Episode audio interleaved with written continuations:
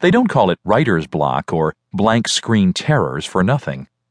You've got an assignment and a deadline that's not getting any farther away, yet you have no idea how to begin. It's no wonder that the blank screen staring back at you is one of the most terrifying things about being a student writer, or any kind of writer. Luckily, there are some steps you can take to make the blank screen moment much less scary, and by the end of this lesson, you should be ready to put them into practice. We'll talk about a number of strategies to get started, from getting the creative juices flowing to organizing all that raw material, from free writing to brainstorming to outlining. The idea is not just to get you writing, but to make sure that what makes it onto the page is the very best of your thinking. Now, nobody knows better than you how busy you are. You might think, why should I bother writing anything that I'm not going to hand in? Well, some of the most important writing you can do will never see the light of day. This is what we call pre writing. Rather than waiting for the perfect first sentence to appear, which can cause all sorts of anxiety, give yourself the freedom to be messy. Start a document that nobody will ever see. Just open up a new document and, on this blank screen, try typing in a bunch of questions. If you already have a topic, you can start by throwing out there all the things you've been wondering about but don't yet have answers to. You can also pose questions you think your reader might have for you. For example, if you're writing about internet dating, you might ask things like Who uses these websites? Who doesn't use them? What's their history? What different kinds of sites are out there? What kinds of results do people get? What happens when people finally meet face to face? How are dating websites different from old fashioned matchmakers, and so on? You might have noticed that our string of questions used some of the six journalists' questions who, what, when, where, why, and how. Those are great tools for brainstorming questions.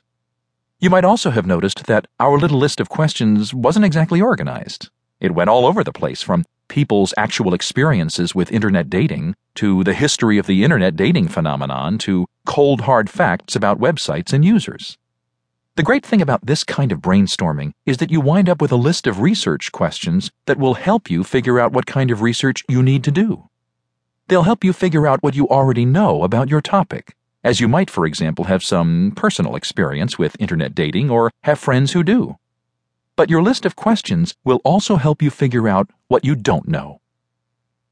Once you've done a little bit of exploratory research, uh, check other lessons for more about research.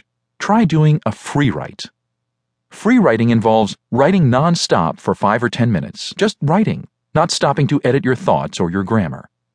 A free write can be similar to brainstorming a list of questions, but the goal is to get you to put your thoughts on paper in some form to begin to respond to some of those questions you've asked.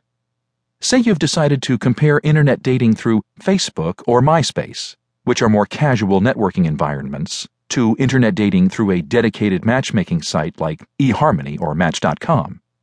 Your free write might start with stories you've heard or experienced firsthand.